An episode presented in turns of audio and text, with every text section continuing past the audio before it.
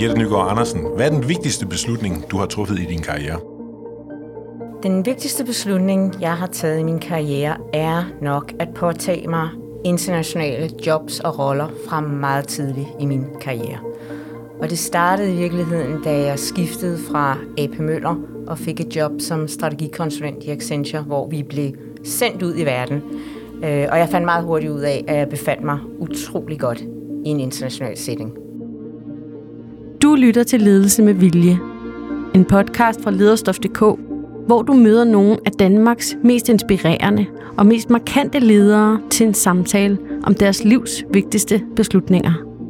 Din vært på programmet er Anders Vass, chefredaktør på lederstof.dk. Dagens gæst er Jette Nygaard Andersen. Hun startede sin imponerende lederkarriere hos AP Møller Mærsk, hvor hun hver morgen skulle læse alle aviserne og give herr Møller en tids kort resume over, hvad der var sket i løbet af natten. Sideløbende med sin karriere som leder har hun også en bestyrelseskarriere, og i 2020 tiltrådte hun som CEO i den britiske gambling- og bettingvirksomhed Entain.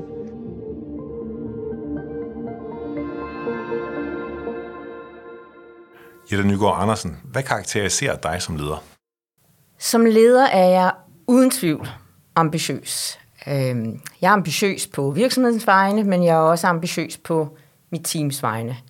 Øhm, og, øhm, og jeg tror, det giver sig udslag i, at jeg gerne vil have, at tingene skal gå stærkt. jeg har fokus på, at der bliver ledet resultater.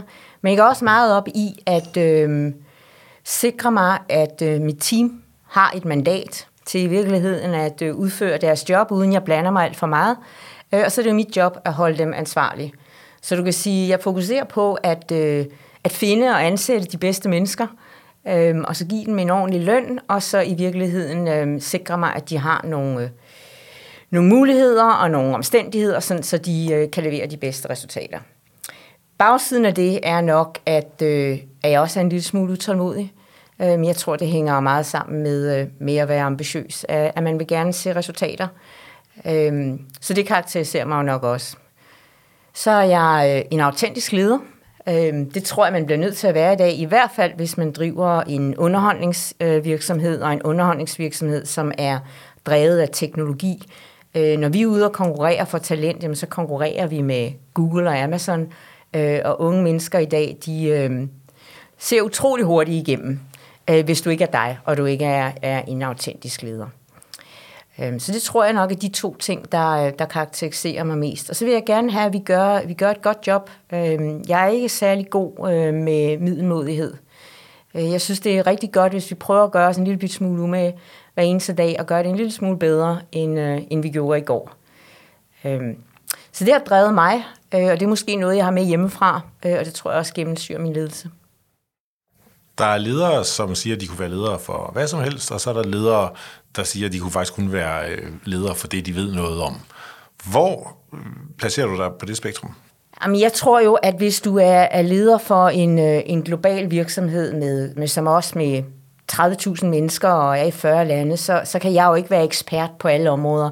Øh, jeg har ikke den lokale kendskab til hver eneste land, vi er i. Så på, på en eller anden måde øh, bliver du nok, og skal du være en generalist, fordi du, du har jo ansvar for hele virksomheden. Du har ansvar for visionen, du har ansvar for at sætte strategien, du har ansvar for at sikre dig, at øh, dine teams har de ressourcer, øh, som de skal bruge for så at levere øh, på strategien. Øhm, så det drejer sig i virkeligheden om at have det overblik øhm, og have forståelsen af, øh, hvor skal vi hen, øh, og kunne kommunikere det øh, på en måde, sådan, så dine medarbejdere øh, synes, at det er også en interessant øh, rejse at være med på. Men så tror jeg, der er nogle elementer omkring virksomheden, der er vigtige. For eksempel for mig personligt øhm, er det vigtigt for mig at føle mig tilpas, der hvor jeg er. Øhm, jeg er utrolig passioneret som leder, Øhm, men, og jeg, prøver at sikre mig, at vi har et rigtig godt miljø. Øhm, jeg vil gerne have det sjovt. Vi bruger utrolig meget tid på vores arbejde. Øhm, så det er vigtigt, at, at vi også har det lidt sjovt en gang imellem. Så der er nok nogle industrier, som, øhm, som passer mig bedre end andre, og jeg befinder mig ufattelig godt i, i en underholdningsindustri, øhm, som er drevet af teknologi i et internationalt miljø. Øh, men jeg kunne også være i andre industrier. Men, men der er nok nogle elementer, som passer godt til min personlighed.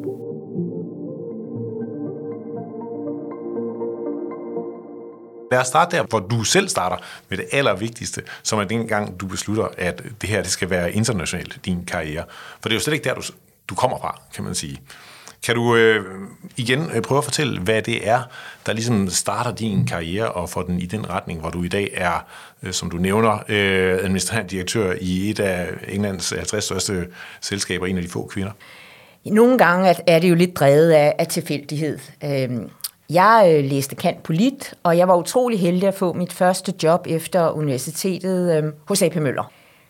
Så jeg starter hos, øh, hos AP Møller, og, øh, og det var dengang, at Møller stadig var der. Og jeg er så heldig, at, øh, at jeg får chancen for at arbejde for Herr Møller. Øh, jeg arbejder i finansafdelingen, så hver eneste morgen øh, skulle jeg læse øh, samtlige aviser, samtlige analyser, øh, og det skulle jeg så koge ned til en enkelt side, øh, og sørge for, at, øh, at det gav et overblik over, hvad var der så sket over natten i hele verden, øh, med en hel del fakta.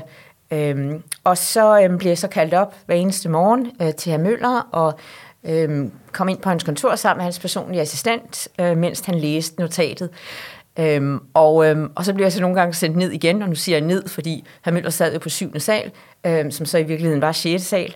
Øhm, og så bliver jeg nogle gange sendt ned igen og, øh, og kunne så lave lidt flere analyser. Men, men at have det som sit første job ud af universitetet, det er enormt privilegeret. Øh, du lærer så meget. Øh, jeg tror ikke, der er nogen tvivl om, at, at herr Møller øh, nok var en af Danmarks største erhvervsledere nogensinde, øh, og man kan jo kun have utrolig respekt for, øh, for, for den virksomhed.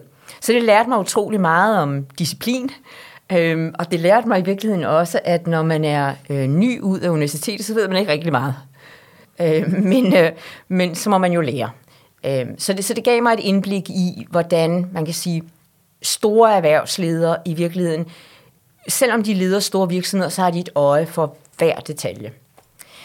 Så det var de første øh, fire år øh, af min karriere. Og så øh, blev jeg så spurgt, om jeg ville øh, tage et job som strategikonsulent.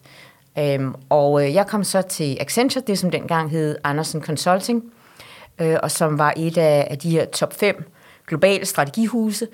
Og det betød jo, at øh, vi blev kastet ud i verden. Så som ung strategikonsulent blev du sendt ud i hele verden for at arbejde med bestyrelser og administrerende direktører øh, og hjælpe dem med, med, hvad der nu var deres øh, udfordringer. Og, og der fandt jeg ud af, at jeg trivedes rigtig godt i den her internationale setting.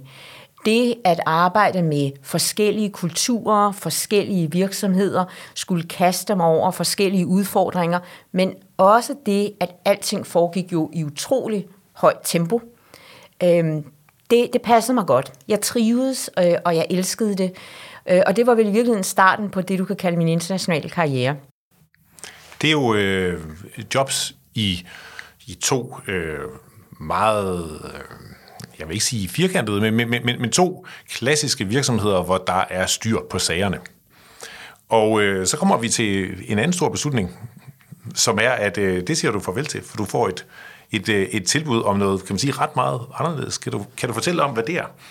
Det er rigtigt. Efter øh, 6-7 år i øh, Accenture, hvor jeg havde været på farten hver eneste uge, øh, så blev jeg spurgt, om jeg ville være øh, Chief Operating Officer, eller det der hedder CO, for MTG. Øh, og MTG øh, ejede jo virksomheder som TV3 og Viasat og, og Viaplay, brand, som vi kender her i Danmark.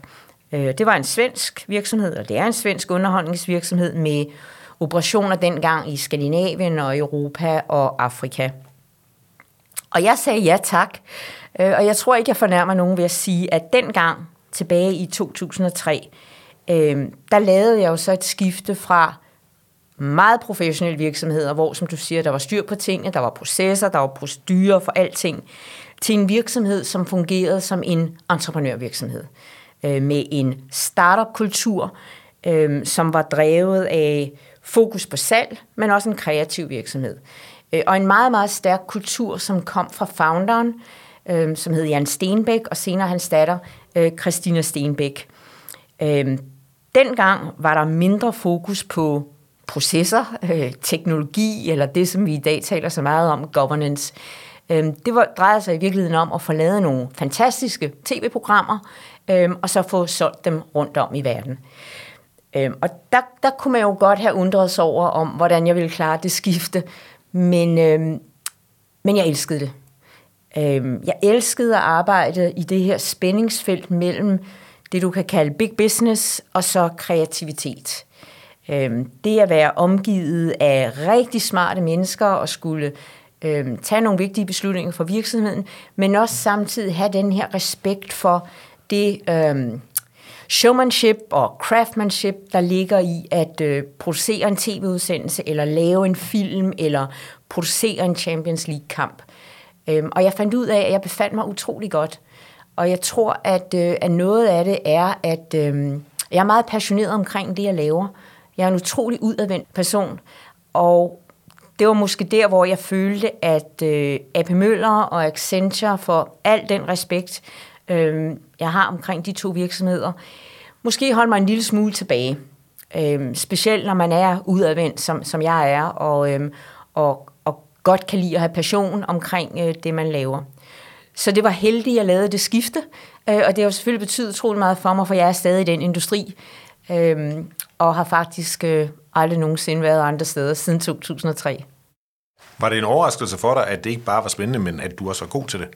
Det var jo sådan, kan man sige, alt det, det kreative, alt det der, det var jo ikke noget, du var vant til fra de første jobs. Det er rigtigt, og jeg tror ikke, jeg tænkte over det på det tidspunkt. Det tror jeg er en refleksion, der er kommet øh, senere, hvor jeg egentlig øh, har undret mig over, hvor, hvorfor det var så nemt for mig. Øhm, og det ved jeg ikke. Jeg tror ofte, du ser, at øh, nogen laver det skifte fra, specielt vil jeg sige, fra, fra store strategikonsulenthuse ud i industrien. For nogle er det nemt, øh, og for andre er, er det sværere. Fordi det er klart, at når du arbejder for en Accenture, jamen så fungerer alting. Øhm, og, og du arbejder kun med, med top 3 procent øhm, af, af unge mennesker, der, der er kommet ud af universitetet. Så det, det er en, en anden måde at arbejde på, men, øh, men det betyder jo ikke, at der ikke er utrolig smarte mennesker, også ude i industrien. Det er der selvfølgelig. Øh, og for mig var det det rigtige skifte. Kan du give et konkret eksempel, hvor du har stået over for en, en udfordring og tænkt, uh, det her det føles ikke rart, men har gjort det alligevel? Jamen, der er et par eksempler. Hvis vi, vi går lidt tilbage i tiden, så øhm, blev jeg, og det var hos, hos MTG, øh, på et tidspunkt spurgt om, eller stærkt opfordret, kan vi vel sige, øh, til at øh, lede øh, det, som vi dengang, og nu er vi tilbage før 2010, kaldte den nye øh, digitale eller interaktive forretning. Og det havde jeg jo ikke nogen forudsætninger for, øh, mente jeg selv. Øh, men, men der var egentlig ikke så meget diskussion omkring det. Der var heller ikke så mange andre, der havde det. Der var heller ikke så mange andre, der havde det, og, og det, det gik jo sådan set heller ikke så godt i starten, fordi det startede jo med, at, øh, at vi skulle livestreame en, øh, en Champions League-kamp, øh, og teknologien var der jo slik på det tidspunkt. Øhm, så, så, så vidt jeg husker, var det, kom det på forsiden af Ekstrabladet eller BT. Øhm, så, øhm, så der lærte jeg på den hårde måde også, øh, hvor vigtig teknologi er øhm, for, for underholdningsvirksomheder, og specielt digitale forretninger i dag. Øhm, men, men der blev jeg stærkt opfordret, øhm, og, og følte mig vel lidt på, ude på dybt vand. Øh, men det gik jo. Øhm, og selvfølgelig var der jo et øh, netværk omkring mig, og jeg var omgivet med øh, rigtig gode mennesker og dygtige folk.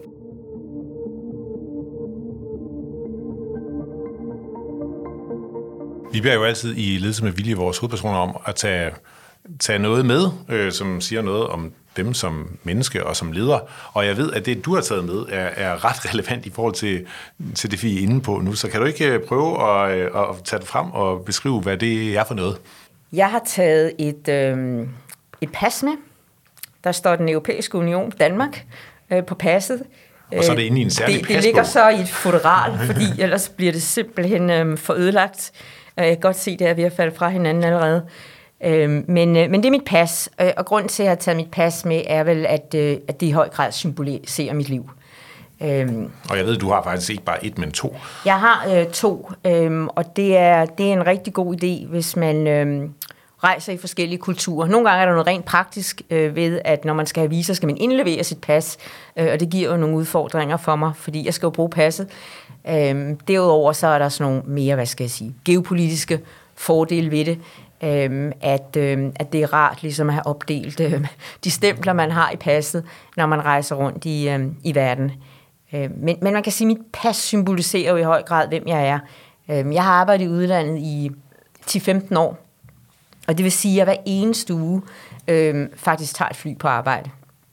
Øh, og, øh, og da det er en global virksomhed, og vi er i 40 lande, så er der rigtig mange steder, øh, jeg har været. Øhm, og, og derfor er jeg uden tvivl en, en international profil, og jeg kan godt lide at være ude, jeg kan godt lide at omgive mig med forskellige kulturer. Øhm, jeg gør utrolig meget ud af at ikke bare forstå øh, og respektere forskellige kulturer, øh, men også at, øhm, at hvad skal jeg sige, øhm, udvide perspektivet for vores virksomhed. Øh, opfordre vores kollegaer til at kigge ud mod verden, både når det drejer sig om kultur og diversitet, men også teknologi og lære andre virksomheder. Øhm, så, så det med at, øhm, at have et internationalt eller et globalt perspektiv, og det, der så følger med i, at, øh, at jeg skal have mit pas med mig, og jeg har altid mit pas med mig, uanset øh, hvor jeg er. Øh, det kan jo karakterisere min, min karriere, og nok også min, øh, min nysgerrighed og, og min åbenhed. Det er jo et, øh, et vildt fascinerende liv, du lever. Der kan du prøve at fortælle, hvordan det fungerer i praksis, når man skal have en hverdag til at øh, fungerer, selvom den foregår grundlæggende i 40 forskellige lande. Ja, du bor i Danmark, men over et hovedkvarter i London, men, men det er jo ikke engang bare mellem Danmark og England, du pendler. Jamen, man, man får jo sat nogle øh, strukturer op, vil jeg nærmest kalde det, øh, som gør det nemmere. Øh, og jeg, jeg skal også sige, at jeg har jo et, øh, et kæmpe team omkring mig, som, øh, som sørger for alle de ting. Det er jo ikke noget, jeg skal tænke på. Øh, jeg, jeg tager jo bare til lufthavnen, og så kører det sådan set øh, derfra øh, hele ugen. Øh, men, men jeg prøver at øh, ikke alene omgive mig med de samme mennesker og bo på de samme hoteller, øh, øh have de samme, øh, hvad skal jeg sige, assistenter og chauffører og hvad der ellers skal til, for at jeg kan komme fra A til B. Øh, for det gør bare mit liv, liv nemmere. Øh, og det giver også en, øh, en tryghed. Det er jo ikke alle lande, der er ligesom Danmark og England. Øh, nogle lande er, øh, er der brug for, hvad skal jeg sige, sikkerhed, og, og, og du skal være sikker på, at, øh, at du befinder dig på de rigtige steder. Så det giver en utrolig stor tryghed, at, at det er det samme team, jeg ser i hvert land. Øh, ofte er det det samme hotel, øh, og de kender mig, øh, og det lyder jo helt banalt, men det bliver jo sådan et home away from home. Øhm, og jeg ved, hvor den lokale kaffebutik øhm, er, og, og sådan nogle ting gør bare mit liv lever. Så jeg tænker slet ikke over det, øh, og det er utrolig nemt for mig. Øh, og det er ikke sådan, at jeg sidder søndag aften, inden jeg skal flyve mandag morgen, og skal tænke over, Nå, nu skal jeg også til det land, øhm, nu skal jeg huske valuta og sådan nogle ting. Det, det, det er en helt anden, hvad skal jeg sige, struktur, der er sat om omkring det, som er helt seamless. Så for dig er det i virkeligheden bare noget, der foregår, det er ikke sådan, så du skal et nyt sted hen, så skal vi på sightseeing, og det bliver spændende. Det er bare arbejdet, der foregår forskellige steder, eller hvordan er det? Ja, der er ingen sightseeing. Det kan jeg afvise. Jamen, det er helt rigtigt. Øhm, det, det, er, øhm, det er som at tage på arbejde. Øhm, ofte er det jo øhm, de samme steder, man kommer igen og igen. Øhm, så der er jo noget familiært over det, og som jeg siger, det er jo, det er jo de samme kollegaer, eller de samme mennesker, man skal møde. Øhm, så på den måde bliver det jo bare en del af jobbet. Men det gør selvfølgelig, at øhm, altså, der er selvfølgelig nogle sprogbarriere, øhm, som, øh, som man skal, øhm, som man skal, øhm, man skal tilpasse sig til. Øhm, og og så, så, så tror jeg, det er vigtigt, at man er, man er åben, øh, og man, man godt kan lide at, øh, at omgive sig med, med mennesker fra forskellige baggrund, og, og har en nysgerrighed, fordi den måde, du lærer mest, det er jo ved at have en dialog med andre mennesker, Øh, så jeg lærer jo utrolig meget af at, øh, at tale med de folk, jeg møder. Øh, og det behøver ikke kun være andre øh, administrerende direktør i min branche eller uden for branchen. Jeg lærer rigtig meget af at tale med vores kunder. Øhm, og da vi er i 40 lande og har øh, millioner af kunder under over hele verden, så er det altså meget ofte sådan, at jeg ender i en bil, hvor at, at chaufførerne bruger vores produkter. Og så er samtalen ligesom i gang, og det nyder jeg. Øh, men det oplever du kun, hvis, hvis du er åben øh, og i virkeligheden indbyder til at have den øh, dialog med mennesker, du møder. Hvor tror du, at din udlængsel kommer fra? Den har jeg haft fra jeg var helt lille. Øhm, da jeg var lille, så kunne jeg, fik jeg lov til hvert år beslutte, øhm, hvor vi skulle rejse hen, eller hvor jeg skulle rejse hen med mine forældre. Så jeg kunne hvert år øh, vælge et land eller en by. Øhm, og øhm, hen imod, at vi så skulle afsted, så studerede jeg simpelthen byen, om det var kultur eller sprog, og nu, jeg, dengang var jeg jo ikke så gammel, men, men bare det at kunne sige nogle enkelte sætninger, øh, veje, pladser, øh, alt omkring byen. Og jeg sad som lille pige og lavede planer for, øh, hvad der skulle ske i løbet af, af de uger sammen med mine forældre. Øh, og i slutningen af 70'erne, øh, ja, midt slutningen af 70'erne, kom jeg for første gang til New York. Og at opleve den diversitet og den fart og de forskellige kulturer øh, og tempoet, øh, der var i New York i midt-slut 70'erne. Og, og New York dengang var jo helt anderledes end, end i dag. Øhm, og der var ikke rent og pænt alle steder. Men, men at opleve det for en, øh, for en, en ung pige som mig, jeg var blown away. Øhm, og, øh, og det har fulgt mig lige siden. Øh, at have den der nysgerrighed for at komme ud i verden og være åben over for de her nye kulturer og, og se, hvad der sker og tage noget med hjem øhm, og lære, hvad er, hvad er godt og hvad er mindre godt ude i verden, og derfor, øh, hvad betyder det for os som danskere, øh, og hvad kan vi som danskere lære af det, fordi der er jo selvfølgelig også noget, vi som danskere kan lære øh, fra andre lande. Så jeg tror, det startede meget tidligt, øhm, og, og det har nok øh, drevet mig. Øh, den anden ting, jeg vil sige, det var, at jeg, øh, begge mine forældre arbejdede, havde karrierejobs, så vi havde jo øh, øh, unge piger, der passede mig, når jeg kom fra, fra børnehave og fra skole, øh, og de var altid internationale. Øh, til min mors redsel, fordi de lærte mig ting, som, øh, som hun sikkert øh, gerne ville have været for uden, men, men jeg fik jo et, et udenlandsperspektiv der. Så der har altid været den her udlængsel, eller i hvert fald nysgerrighed omkring verden, omkring os øh, og andre kulturer. Nu siger du, at vi kan altid lære noget af de andre, og det tror jeg da helt sikkert er rigtigt. Men kan du også sætte ord på, hvad er det danske ledere burde lære af alle de ledere derude, du møder internationalt? Jeg vil meget nødig generalisere, fordi jeg tror, øh, vi har jo rigtig mange danske virksomheder, som, som er globale. Øhm, øh, og vi har talt om, om AP Møller, og, og der er jo, hvis du ser bare i IC20 øh, i dag, så er alle de danske virksomheder globale virksomheder øh, med, et, øh, med et globalt øh, udsyn. Men jeg tror, at, øh, at det at at øh, forstå, at Danmark er ikke øh, verdens navle. Det er rigtig godt. Så at være åben over for, hvad sker der i verden omkring sig. Det er ikke kun øh, geopolitik og skatteforandringer, men, men også teknologi.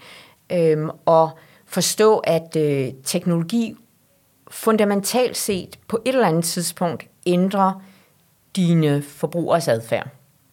Det kan godt være, det tager noget tid, og det kan godt være, at du er en industri, hvor der er barriere, men, men på et eller andet tidspunkt vil de ting, der sker rundt omkring i verden, og lad os da bare tage eksemplet teknologi, vil også påvirke dine forbrugeres adfærd.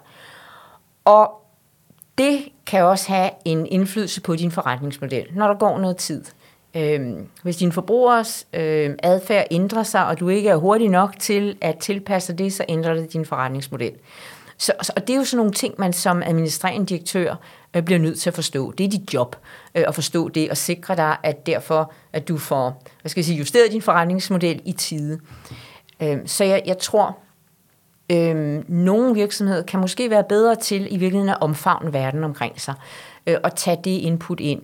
Øh, og også diversiteten, altså sikre sig, at, øh, at du har folk med en anden baggrund, om det er øh, hvor de bor, eller hvor de er født, eller hvilken race de har, eller seksualitet, eller køn, det er sådan set lige meget, men at få den diversitet ind i virksomheden, øh, er ufattelig vigtigt. Øhm, og, og der tror jeg måske historisk, at der har været en tendens til, at vi har været meget centreret omkring os selv, uden at generalisere, vil jeg sige. Men, men, men det kunne godt være en af de ting, som jeg vil sige, det, man får så mange input i udlandet, øh, som man kan fortolke, så det passer ind i en dansk setting. Øh, og det tror jeg gør en virksomhed stærkere.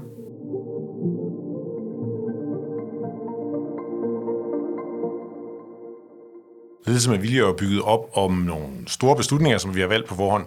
Den tredje store beslutning har vi egentlig taget hul på for længst, for det er øh, din beslutning om at sige ja til at blive CEO i en scene, hvor du i forvejen var bestyrelsesmedlem, så du kendte øh, forretningen rigtig, rigtig godt. Hvad var din oplevelse af at gå fra at være hende, der skulle sige noget strategisk i bestyrelsen, til at få ansvaret og selv skulle styre det i praksis i den her kæmpe store internationale virksomhed? Selve skridtet fra at gå som øh, fra bestyrelsesmedlem øh, og, øh, og over i et administrerende direktørjob, øh, var, var egentlig øh, sådan forholdsvis lige til. Øh, jeg var jo operationel på det tidspunkt. Jeg, var, jeg havde ikke, hvad skal jeg sige, trukket mig fra, fra et operationelt lederjob. Øh, der, hvor du kan sige, at, øh, at der var ting at lære, det var jo at, øh, at operere i en engelsk børsnoteret virksomhed. Øh, fordi der er en helt anden fokus på governance og corporate governance og stakeholder management, øh, som tager meget mere af din tid, end, end det gør i, øh, i Skandinavien. Men, men skiftet fra bestyrelse til, til administrerende direktør følger jeg egentlig som fuldstændig problemløst i den forstand. Og, og en af grundene var jo nok, at min rolle i bestyrelsen øh, på det tidspunkt faktisk havde været at, øh, at være meget involveret i at starte på en ny strategi. Øh, faktisk en til to måneder før, vi, øh, eller før jeg tog rollen som administrerende direktør. Øhm, og jeg kendte ledelsesgruppen rigtig, rigtig godt, og jeg havde arbejdet tæt sammen med dem. Jeg kendte bestyrelsen rigtig godt. Øh, jeg kendte min bestyrelsesformand rigtig godt. Øhm, tilfældigvis var vi begge to trådt ind i bestyr- bestyrelsen øhm, samtidig. Så, så jeg havde jo nogle rammer, som gjorde det nemmere for mig at træde ind i en administrerende direktørrolle øh, og overtage øh, det samlede ledelsesansvar. Øh, det, der så øh, gjorde det øh, hvad skal jeg sige, mere udfordrende, var, jamen altså, vi var lige i starten øh, af covid. Øh, det vil sige, at vi havde 30.000 mennesker, der skulle øh, arbejde hjemmefra. Øh, vi er en teknologivirksomhed, som er som opererer i, øh, i real time. Øh, vi har flere øh, transaktioner i gennemsnit per dag end de største øh, børser over hele verden. Øh, faktisk vores handelsvolumen hver eneste dag er 300 gange større end London Stock Exchange, og det er real time, og det er 24-7, og der er ikke plads til forsinkelser, eller det vi kalder latency. Så, så det at skulle operere en virksomhed, eller undskyld, lede en virksomhed, øh, som opererer øh, i et marked, der går så stærkt, og hvor at dine produkter skal ud til kunderne uden forsinkelse, uden at du kan være på kontoret og øh, rende rundt inde i datacenteret. Øh, det giver selvfølgelig nogle udfordringer. Øh, så jeg tror, det var måske den største operationelle udfordringer, jeg, jeg skulle takle, øh, samtidig med, at du skal præsentere dig selv for, for dine 30.000 nye medarbejdere, og du skal sætte en strategi, og du skal forklare, hvad visionen er, og, og du begynder også at se på, hvad skal vores værdier være, og hvordan ruller man værdier ud til, til 30.000 mennesker, der sidder derhjemme på Teams. Så der var, der var helt klart nogle operationelle udfordringer, grundet omstændighederne. Men, men skiftet fra, fra bestyrelse til administrerende direktør var for mig forholdsvis uproblematisk. Når du siger det der med at rulle sine øh, værdier ud til 30.000, holder man så et town hall på Teams med 30.000 mennesker i den anden ende? Ja, der, er, der er lidt mere øh, arbejde, der går ind i det. Øh, men, men, men det bliver man jo et eller andet sted nødt til. Ikke? Du, du laver selvfølgelig en hel masse forberedende arbejde, og, og du sikrer dig så øh, selvfølgelig, at, at du også får, de, får værdierne rullet ud. Ikke? Så, så, så det starter måske med mig, men, men heldigvis har jeg jo en masse ledere omkring mig, øh, som... Øh, som står for at, øh, at forklare visionen og, og rulle øh, nye værdier ud og, og blive ved med at følge op. Og så blev du ved med at følge op igen og igen. Og så gjorde vi det, da vi så kom ud af covid, kan man sige, eller tilbage på kontorerne, øh, jamen så lavede vi jo sådan en refresh. Øh, så sagde vi, okay, nu, nu er der så gået to år, øh, og, og virksomheden, øh, jeg leder jo en transformation her, så virksomheden har jo forandret sig helt utroligt i de to og et halvt år, jeg har været her. Vi er jo en helt anden virksomhed i dag. Øh, så vi tog et, øh, et kig på værdierne, og så sagde, er der nogle ting, vi skal ændre her? Og vi valgte faktisk at ændre øh, en af værdierne, øh, og så lavede vi så en, en ny runde, kan du sige. Men det var jo de muligheder, der var. Øh, og, og den anden udfordring, jeg havde, var, at, øh, at halvdelen af virksomheden var jo lukket, fordi en stor del af vores virksomhed er jo også retail. Altså det er jo fysiske butikker. Så de var jo lukket ned en meget del af tiden, så, så der skulle vi jo øh, sikre, at de øh, 15-16.000 medarbejdere, der arbejder i retail, øh, at, at de kunne, øh, de, man sørger for, at de fik deres løn, og de kunne fortsætte deres liv, og, øh, og der blev taget vare om dem. Mens den anden halvdel af virksomheden, eller det er så måske 70-80 procent af virksomheden, der voksede vi 30-40 procent. Så vi havde jo ufattelig travlt, hjemme for alle var jo hjemme. hjemmekontorerne havde lyst til at spille. Alle var jo hjemme, og øh, der var jo ikke så meget andet at gøre, så, så, så vi så jo, at øh, vi, der var nye kundesegmenter, øh, der begyndte at spille spil. Vi udviklede spil til nye kunder, for eksempel til kvinder, øh, meget mere casual spil, øh, også spil, som ikke er, øh, er, er pengespil, øh, udviklede vi også på det tidspunkt. Øh, så i virkeligheden helt som, som andre spilvirksomheder øh, udviklede vi små og, øh, små og casual spils der også. Så, så, vi, så vi udvidede vores kundebase, vi så en ny kundeadfærd, øh, og vi så vækstrater på 40 procent. Så, så, så der skulle du også sørge for, at du så også hyrede nye medarbejdere til at klare øh, de nye volumener. Så operationelt øh, var der en hel del, der skulle falde på plads, samtidig med, at virksomheden skulle gå videre, og du er stadig børsnoteret, og du skal stadigvæk nå dine tal hver kvartal, Øh, og du skal stadigvæk rapportere til markederne hvert kvartal. Så det var i virkeligheden den største udfordring, men der er jo ikke andet at gøre end at kaste sig ud i det, og det tror jeg jo alle gjorde. Det var jo helt nye omstændigheder, vi alle sammen befandt os i, og heldigvis så kom langt de fleste virksomheder igennem det på en rigtig flot måde. Og som du fortæller om, så er det jo spil, det er gambling, det handler om penge, og øh, som vi alle sammen ved, så er der jo et væsentligt etisk element i det. Der er masser af ludomaner derude, som jo mister en masse penge øh, på platforme som jeres. Hvad er din tanke om at være i, i den industri, som jeg er sikker på, mange anser som lige så ondt som, som olie og våben? Men ultimativt er vi jo en underholdningsvirksomhed. Og som en global underholdningsvirksomhed er det jo vores ansvar øh, at tilbyde en underholdningsplatform, der er sikker for vores kunder, og hvor de kan stole på, at vi holder øje med, hvor meget de spiller for, øh, at vi har nogle grænser for, hvor meget de kan spille for inden en given periode.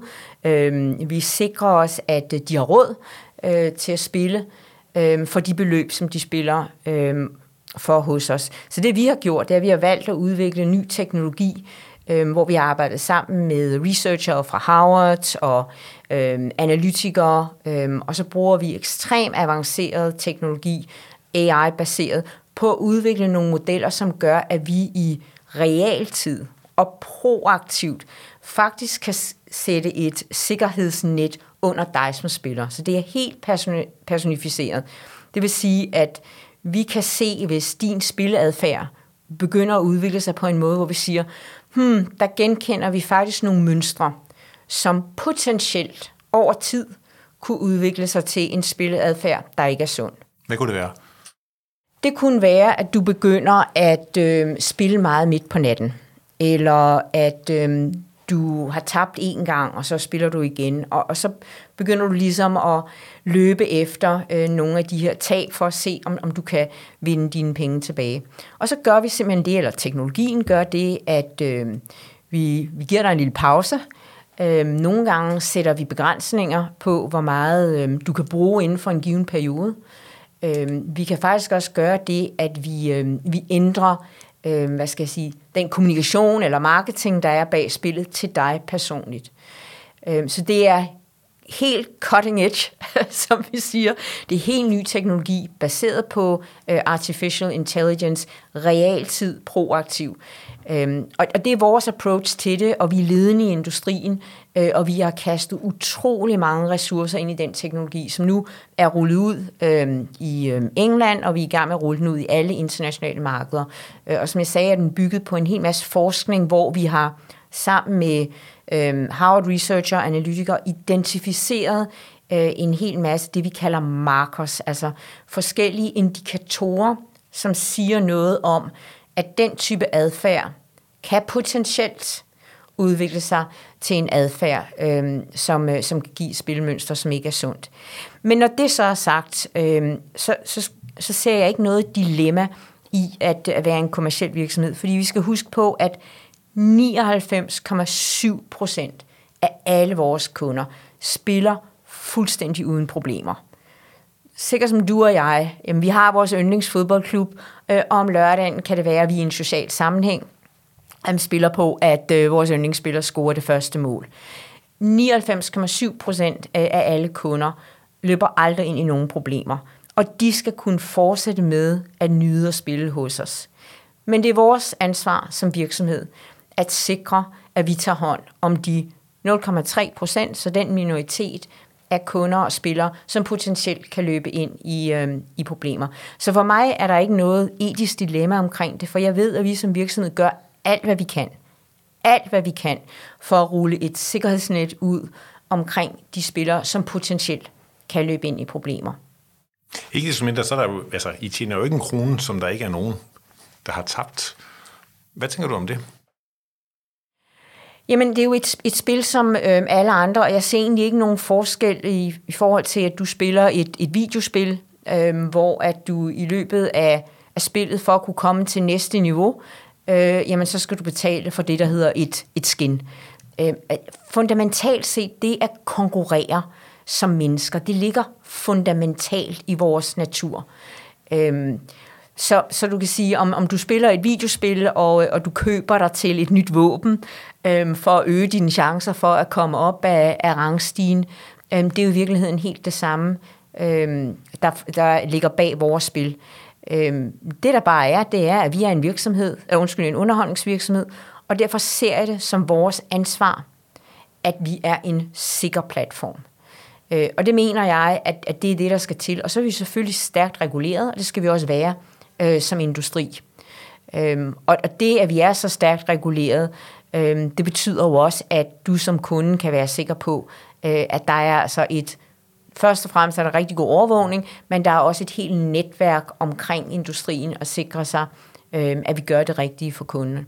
Øh, og det kan man sige, det er jo en, en øh, regulering, som i dag ikke findes på nogle af de andre områder, som du kunne nævne.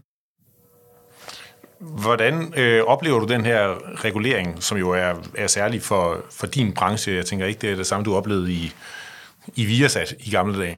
Vores industri er jo nok øh, en af de mest øh, regulerede industrier overhovedet i hele verden. Øhm, og, øhm, øh, og det skal det også være. Øh, ingen tvivl om det.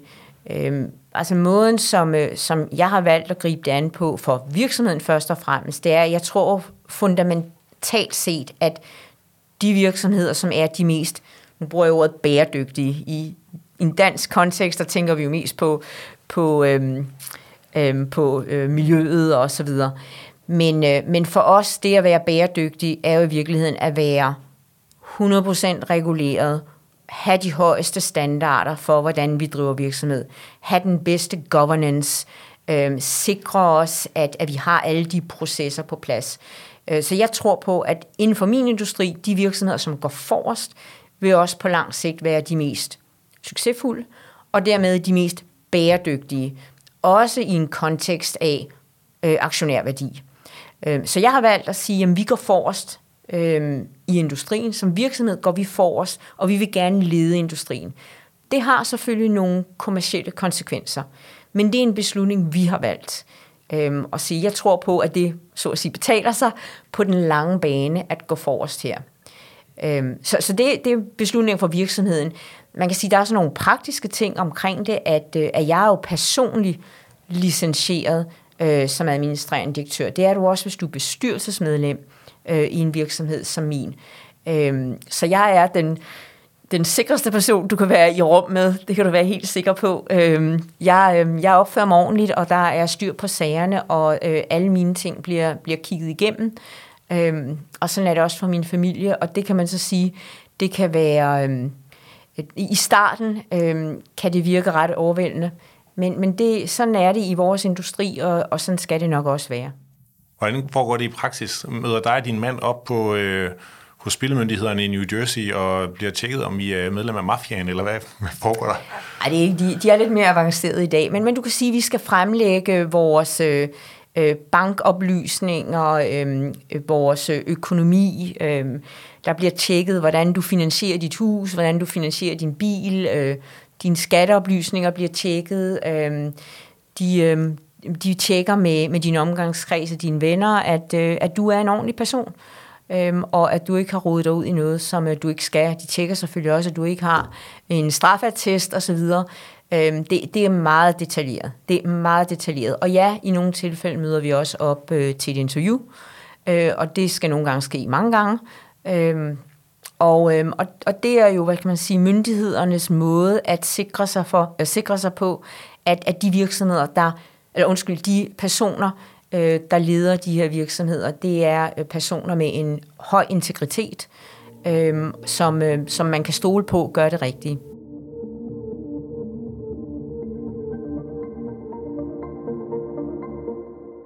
Jette Nygaard Andersen, hvad er de store beslutninger, du står foran? I forhold til mit, mit job, øh, der har jeg jo ledt en kæmpe transformation øh, af Intane. Øh, og der er stadigvæk masser at gøre. Men man kan sige, at virksomheden i dag er jo helt anderledes, end da jeg øh, overtog den for, for to et halvt år siden.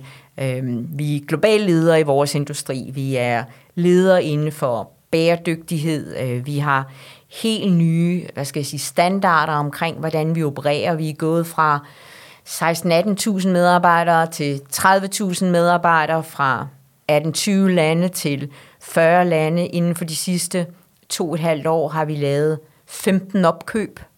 Øh, så, så, så vi er nu på et, et øh, sted, hvor at, øh, at, at de største beslutninger for mig er i virkeligheden at tænke over fremadrettet, hvordan allokerer vi vores kapital bedst muligt, sådan så vi skaber mest værdi for aktionærerne. Men vi har været på en rejse, som både har været drevet af høj vækst, konsolidering, øh, diversificering af virksomheden. Øh, og det næste skridt er i virkeligheden, jamen, hvor, hvor skal vi hen nu, og hvad er den bedste måde at bruge aktionærernes penge på fremadrettet? Og der er stadigvæk rigtig meget vækst i vores industri. Øh, så du kan sige, industrien vokser jo double digits, så, så mere end 10 procent, og der er flere og flere lande, der reguleres, altså bliver bliver lande, hvor vi som fuldt reguleret og licenseret virksomhed kan operere. Så det er nogle af de øh, beslutninger, som, øh, som ligger på bordet mandag morgen. Og det drejer sig så om Entain, hvor du er topchefen. Hvad med dig personligt? Jeg har været administrerende direktør i, øh, i to og et halvt år, og, og som du kan høre, så har der jo rigtig meget, jeg stadig skal. Øhm, og vi er jo kun, øh, jeg ved ikke om vi er halvvejs i vores transformation. Øhm, og jeg er rigtig glad for at være øh, hvor jeg er. Så, øh, så jeg sidder egentlig ikke og tænker over, øh, hvad jeg skal. Øh, og et eller andet sted tror jeg også, at øh, det er bedst, øh, at, øh, at man, man fokuserer på det, hvor man er. Øh, og sørger for, at man gør det bedste øh, i det job, du er, og øh, med de udfordringer, som du har foran mig. Så det er det, jeg gør. Tak for det gode råd, og tak fordi du vil være med i Ledelse med Vilje. Tak selv. Du har lyttet til Ledelse med Vilje, en podcast fra lederstof.dk. Du kan abonnere på podcasten i din foretrukne podcast-app, og vi bliver glade, hvis du også giver os en anmeldelse og nogle stjerner med på vejen. Alle de topchefer, vi taler med i Ledelse med Vilje, deler deres bedste råd om ledelse inde på lederstof.dk. Så gå ind på sitet og få inspiration til, hvordan du selv bliver en bedre leder – Bag lederstof.dk står lederne, Danmarks største interessefællesskab for ledere.